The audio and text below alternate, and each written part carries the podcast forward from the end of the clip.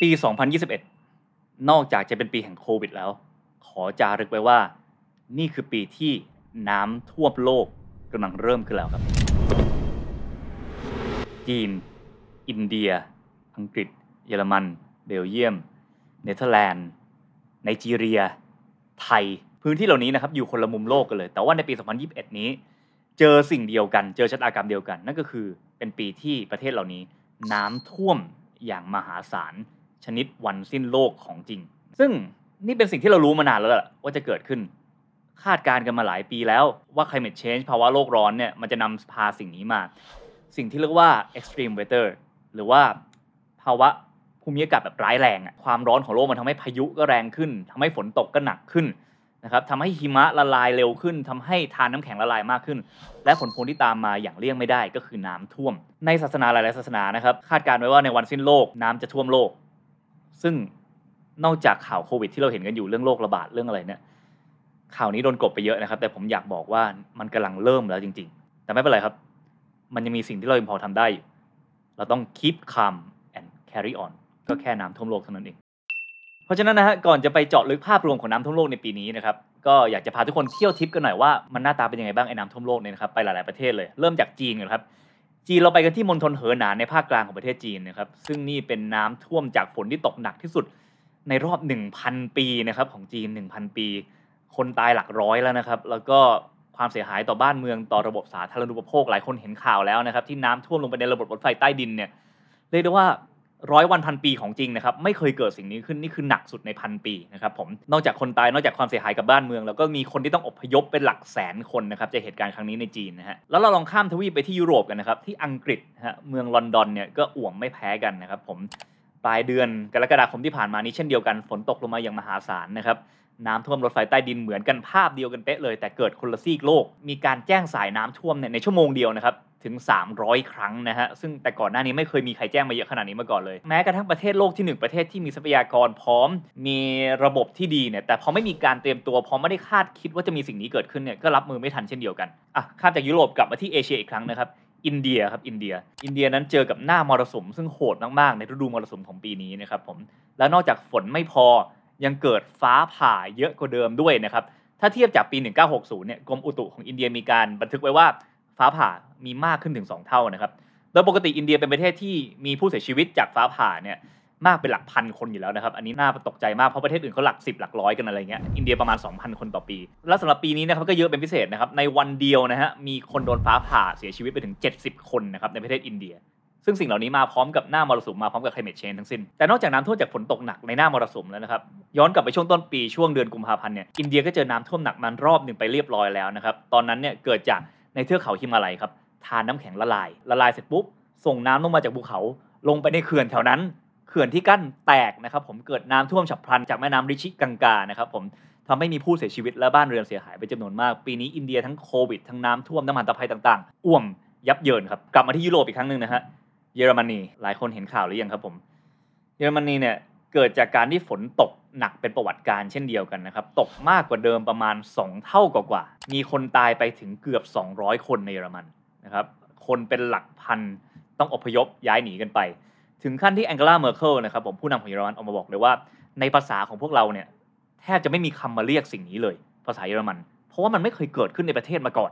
นะครับผมดูภาพเหล่านี้สิครับนี่คือเยอรมันนะฮะแล้วเหตุการณ์เดียวกันเนี่ยฝนตกหนักนี้น้ำมันท่วมลามไปถึงเบลเยียมด้วย ซึ่งเกิดความเสียหายยับเยินไม่แพ้กันนะครับนอกจากนั้นเนี่ยก็ยังมีประเทศอย่างไนจีเรีย ประเทศอย่างสวิตเซอร์แลนด์นะครับที่โดนน้ำท่วมหนักในปีนี้ และรวมถึงประเทศไทยด้วย หลายคนคงเห็นข่าวแล้วว่าที่แม่สอดนะครับจังหวัดตากเนี่ยเกิดน้ำท่วมเยอะมากนะครับฝนตกหนักเป็นหลาย ๆ สัปดาห์ติดต่อกันน้ำท่วมวิกฤตมาก ๆ และอีกไม่นานนี้นะครับผมประมาณช่วงสักกันยาตุลาเนี่ยเหตุการณ์น้ำท่วมมันจะลามไปทั่วประเทศนะครับได้มีการออกมาประกาศเตือนเรียบร้อยแล้วก็เตรียมรับมือกันดี ๆ นะครับ ซึ่งถ้าถามคำถามแรกก่อนว่าทำไมสิ่งเหล่านี้ถึงเกิดขึ้นเนี่ยก็คือตอบง่าย ๆ อย่างซิมเ l ิลที่สุดก็คือ 1. ฝนตกเยอะขึ้น 2. พายุแรงขึ้น 3. หิมะและทานน้ำแข็งละลายมากขึ้น และ 4 ซึ่งเป็นเหตุผลเสริมนะครับก็คือ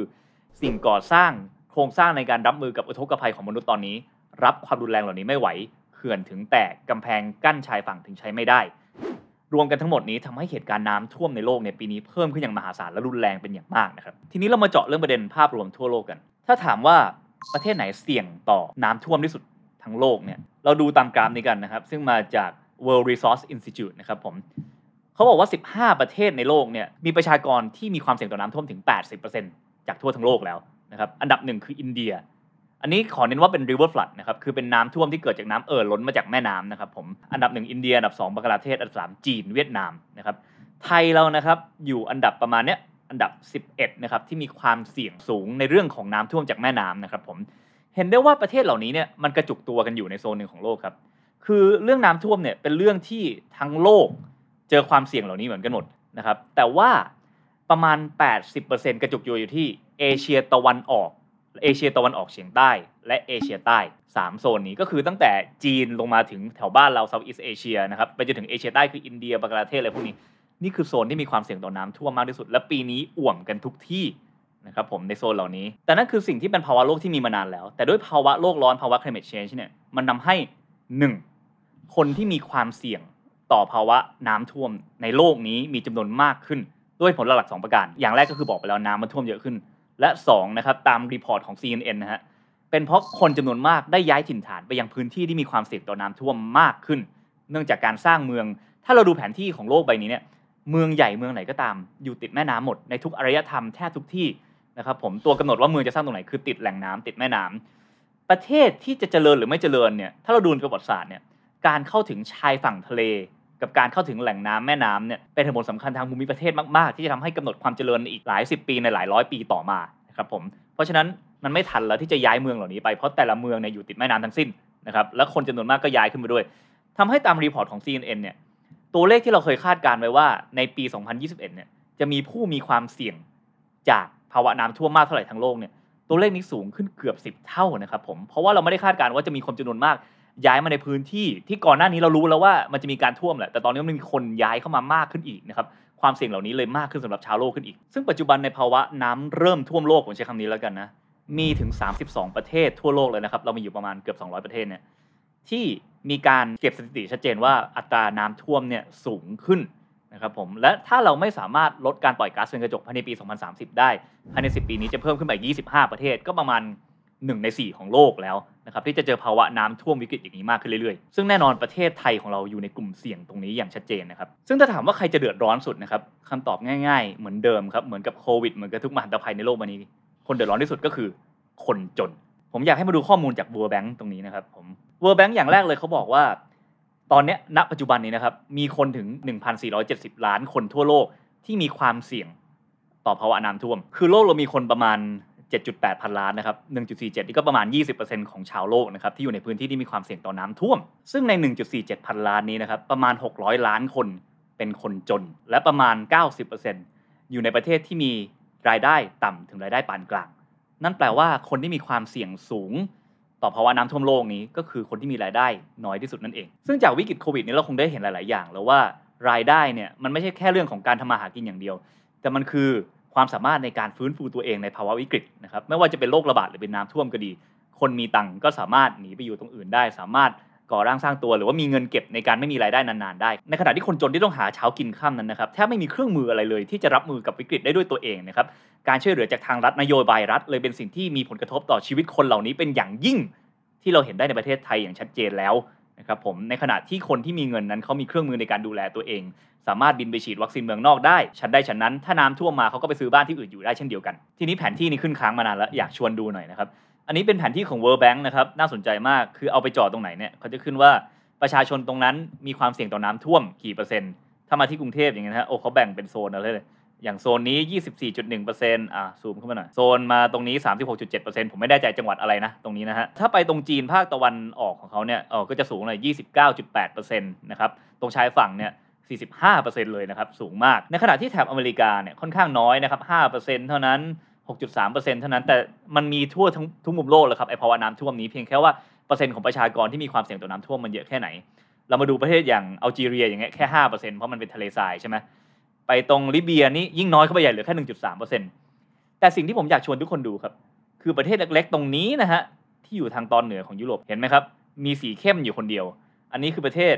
เนเธอร์แลนด์เนเธอร์แลนด์นี่เป็นอันดับ 2 ในโลกนะครับ เป็นแค่รองจากซูรินาเมซึ่งอยู่ทางตอนเหนือของทวีปอเมริกาใต้ แต่อันดับ 2 นี่ก็สูงถึง 58.1%แล้วล่ะ แต่ว่าที่น่าสนใจก็คือว่าน้ำท่วมยุโรปเมื่อเดือนที่ผ่านมาเนี่ย ทั้งเยอรมันทั้งเบลเยียมอ่วมมาก แต่เนเธอร์แลนด์กลับไม่ค่อยมีคนตายกับไม่ค่อยมีความเสียหาย เพราะอะไร เพราะว่าเนเธอร์แลนด์เนี่ยเป็นประเทศที่อยู่กับน้ำท่วมมายาวนานนะครับชื่อประเทศเขาเนเธอร์แลนด์คือดินแดนที่อยู่ต่ำกว่าระดับน้ำทะเล เพราะฉะนั้นเขาอยู่กับน้ำท่วมมายาวนานมากนะครับผมมีความเสี่ยงจากน้ำท่วมมายาวนานเกิดวิกฤตน้ำท่วมมาหลายครั้งเขาเลยมีการลงทุนครับในโครงสร้างพื้นฐานในการรับมือกับน้ำท่วมอย่างดีเอาไว้นะครับมีทั้งการขุดให้แม่น้ำมีความกว้างขึ้น ทำรอกคูคลองในการระบายน้ำนะครับ และที่สำคัญมีระบบเตือนภัยประชาชนเป็นอย่างดีนะครับ เกิดภาวะน้ำท่วมอะไรเกิดตึ้งตึ้งรู้ทันที ถ้าฟินแลนด์เป็นประเทศตัวอย่างของยุโรปในเรื่องการศึกษา เนเธอร์แลนด์คือประเทศตัวอย่างของยุโรปในด้านการจัดการน้ำท่วมและอุทกภัย มีทั้งโครงสร้างชลประทาน มีทั้งระบบการเตือนภัย มีทั้งโครงสร้างพื้นฐานอย่างเช่นเขื่อนที่แข็งแรง และมีการดูแลอย่างสม่ำเสมอ เพราะว่าประเทศเขาอยู่ในความเสี่ยงสูงนั่นเอง ซึ่งนั่นแปลว่า ในมหันตภัยที่กำลังรอพวกเราทั้งโลกอยู่นี้ สิ่งที่เป็นตัวชี้ขาดนะครับผมก็คือการจัดการที่ดีของประเทศนั้นๆ เท่าที่ผมดูนะครับ ตัวเลขของการปล่อยคาร์บอนเนี่ยเราประชุมคอปกันมาหลายครั้งอย่างที่เคยบอกไปแล้ว มันก็ยังไม่ลดลงสักทีการปล่อยคาร์บอนของโลกก็เพิ่มขึ้นเรื่อยๆ เพราะฉะนั้นนอกจากเรื่องการลดการปล่อยคาร์บอนแล้ว ซึ่งอเมริกาจีนเขาเป็นผู้นำในด้านนี้นะครับจีนปล่อยคาร์บอนถึง 27%อเมริกาปล่อยถึง 15%ของทั้งโลกนะครับถ้า 2 ประเทศนี้ลดลงได้อย่างที่เขาประกาศออกมาเนี่ยโอเค มันลดได้ ขณะที่ประเทศไทยเราเนี่ยอยู่แค่ 0.9% นะครับในการปล่อยคาร์บอนจากทั้งโลกแค่จะไม่มีผลอะไรกับการปล่อยคาร์บอนที่จะไปมีผลกับการลดภาวะโลกร้อนในอนาคตได้ แต่ว่าผลกระทบของภาวะโลกร้อนมาถึงเราแน่นอน เราต้องทำสิ่งอย่างที่เนเธอร์แลนด์ทำครับ คือสิ่งที่เรียกว่า adaptation คือการปรับตัวเข้ากับความจริงใหม่นี้ ซึ่งไม่ได้มีแค่โรคระบาด แต่มีภาวะอุทกภัยรอเราอยู่ในขั้นวิกฤต ทีนี้เราต้องทำอะไรบ้างในการ adaptation ในการปรับตัวเนี่ยนะครับ มีตั้งแต่เรื่องการวางผังเมือง การขยายเมืองใหม่ เราต้องไปในโซนไหนบ้าง ภาวะ climate change จะทำให้ ผนที่ของพื้นที่ที่น่าอาศัยอยู่เปลี่ยนไปจากเดิมยังไง มีการทำวิจัยหรือยัง มีงบในการวิจัยไหม เรื่องของการผลิตอาหารล่ะ ต่อไปถ้าพื้นที่ผลิตอาหารในปัจจุบันนี้น้ำท่วมตลอดเวลา เราต้องย้ายไปผลิตที่ไหน อากาศเปลี่ยนแปลงไปเราต้องผลิตที่ไหน เรื่องของการสร้างนวัตกรรมใหม่ๆ ในการสร้างบ้านก็ดี สร้างอาคารก็ดี มันมีความสามารถในการปรับตัวเข้ากับน้ำท่วมขนาดไหน ผมยังเคยคิดเล่นๆเลยไอ้ดีไซน์ของบ้านไทยที่มีเสาสูงๆเนี่ย เราสามารถก็เอามาใช้อย่างทั่วไปเลยได้ไหมหรือว่าสามารถดีไซน์ให้บ้านเนี่ยมันโฟลตได้ไหมสมมติน้ำมาปุ๊บ เรามีเสาปักหลักอยู่แล้วมันก็ลอยตัวขึ้นเองตามน้ำพอน้ำไปมันก็ล่วงลงมาอีกครั้งหนึ่งสิ่งเหล่านี้เป็นไปได้ไหมในเชิงนวัตกรรมในเชิงเทคโนโลยี และสุดท้ายก็คือระบบการจัดการของรัฐบาล ที่เราสามารถมีสิทธิ์ในการส่งเสียงได้มากขนาดไหนในการเรียกร้องให้เกิดการวางแผนระยะยาวเรื่องนี้เพราะมันจะกระทบกับชีวิตคนทุกคนอย่างจริงจังแล้วเราไม่สามารถรอให้มันเพิ่งเกิดแล้วค่อยมานั่งคิดก็ได้ เราต้องคิดตั้งแต่วันนี้แล้ว เรามีสิทธิ์ในการพูดสิ่งเหล่านี้หรือยัง ซึ่งคำตอบทุกคนคงมีอยู่แล้ว แต่สิ่งหนึ่งที่ไม่ใช่คำตอบแน่นอนนะครับ คือภาวะตื่นตระหนกแพนิคกันไปนะครับผม เพราะว่าถ้าสมมติผมมาบอกโลกจะจบแล้วน้ำท่วมเราจะตายกันหมดแล้วอะไรอย่างนี้นะฮะ ก็คงไม่ช่วยอะไรนะครับผม การพูดเหล่านี้เนี่ยให้รู้ตัวว่าเราต้องมีแผนนะ เราต้องใจเย็นๆ ดูทีละขั้นทีละตอน สิ่งที่จะช่วยเราได้คือการวางแผน เทคโนโลยี การจัดการของรัฐที่ดี การจัดการของภาคเอกชนที่ดี และการทำความเข้าใจของสาธารณชนว่านี่คือชีวิตใหม่ที่รอพวกเราอยู่ในอนาคตนะครับภาวะ climate change ไม่ใช่ว่าวันหนึ่งโลกจะจบตายกันหมดเป็นพันพันล้านคนเลย แต่มันคือการเปลี่ยนแปลงที่เราต้องปรับตัวเข้าหามันไปเรื่อยๆ และการเปลี่ยนแปลงเหล่านี้ไม่ใช่เรื่องง่าย เป็นสิ่งที่มนุษยชาติต้องเติบโตพร้อมๆกัน ต้องเรียนรู้พร้อมกัน และสัญญาณมันมาถึงพวกเราเรียบร้อยแล้ว บางประเทศเรียนรู้เร็วก็ปรับตัวได้เร็ว อย่างเช่นเนเธอร์แลนด์ บางประเทศเรียนรู้ช้าหน่อยอย่างดินแดนแถว เอเชียตะวันออกเฉียงใต้ที่หน้าตาเป็นขวานอันนี้ก็ปรับตัวได้ช้าหน่อยแต่ยังไงก็ตามแต่เราต้องปรับตัวแน่นอนครับ ถ้าเราไม่ปรับตอนนี้เดี๋ยวโลกจะบังคับให้เราปรับหรือไม่ก็ตายกันไปเลยครับแฟนๆเถื่อนช anel ทุกๆคนนะครับที่ชอบคอนเทนต์ความรู้เกี่ยวกับเรื่องสังคม สิ่งแวดล้อมการเมืองแบบนี้นะครับเรามีอัปโหลดใหม่กันแทบทุกวันเลยครับผม สามารถติดตามได้ทาง Facebook Fanpage วรรณสิงห์และ Facebook Fanpage เถื่อนช anel ครับผม หรือไม่เข้าไปใน YouTube นะครับ กด subscribe ช่องเถื่อนช anel อย่าลืมเปิดกระดิ่งกันด้วยนะจ๊ะ ใครชอบฟังเป็นเสียงเฉยๆนะครับเซิร์ชในแอปพอดแคสต์เลยว่าเถื่อนช ANNEL Podcast ครับ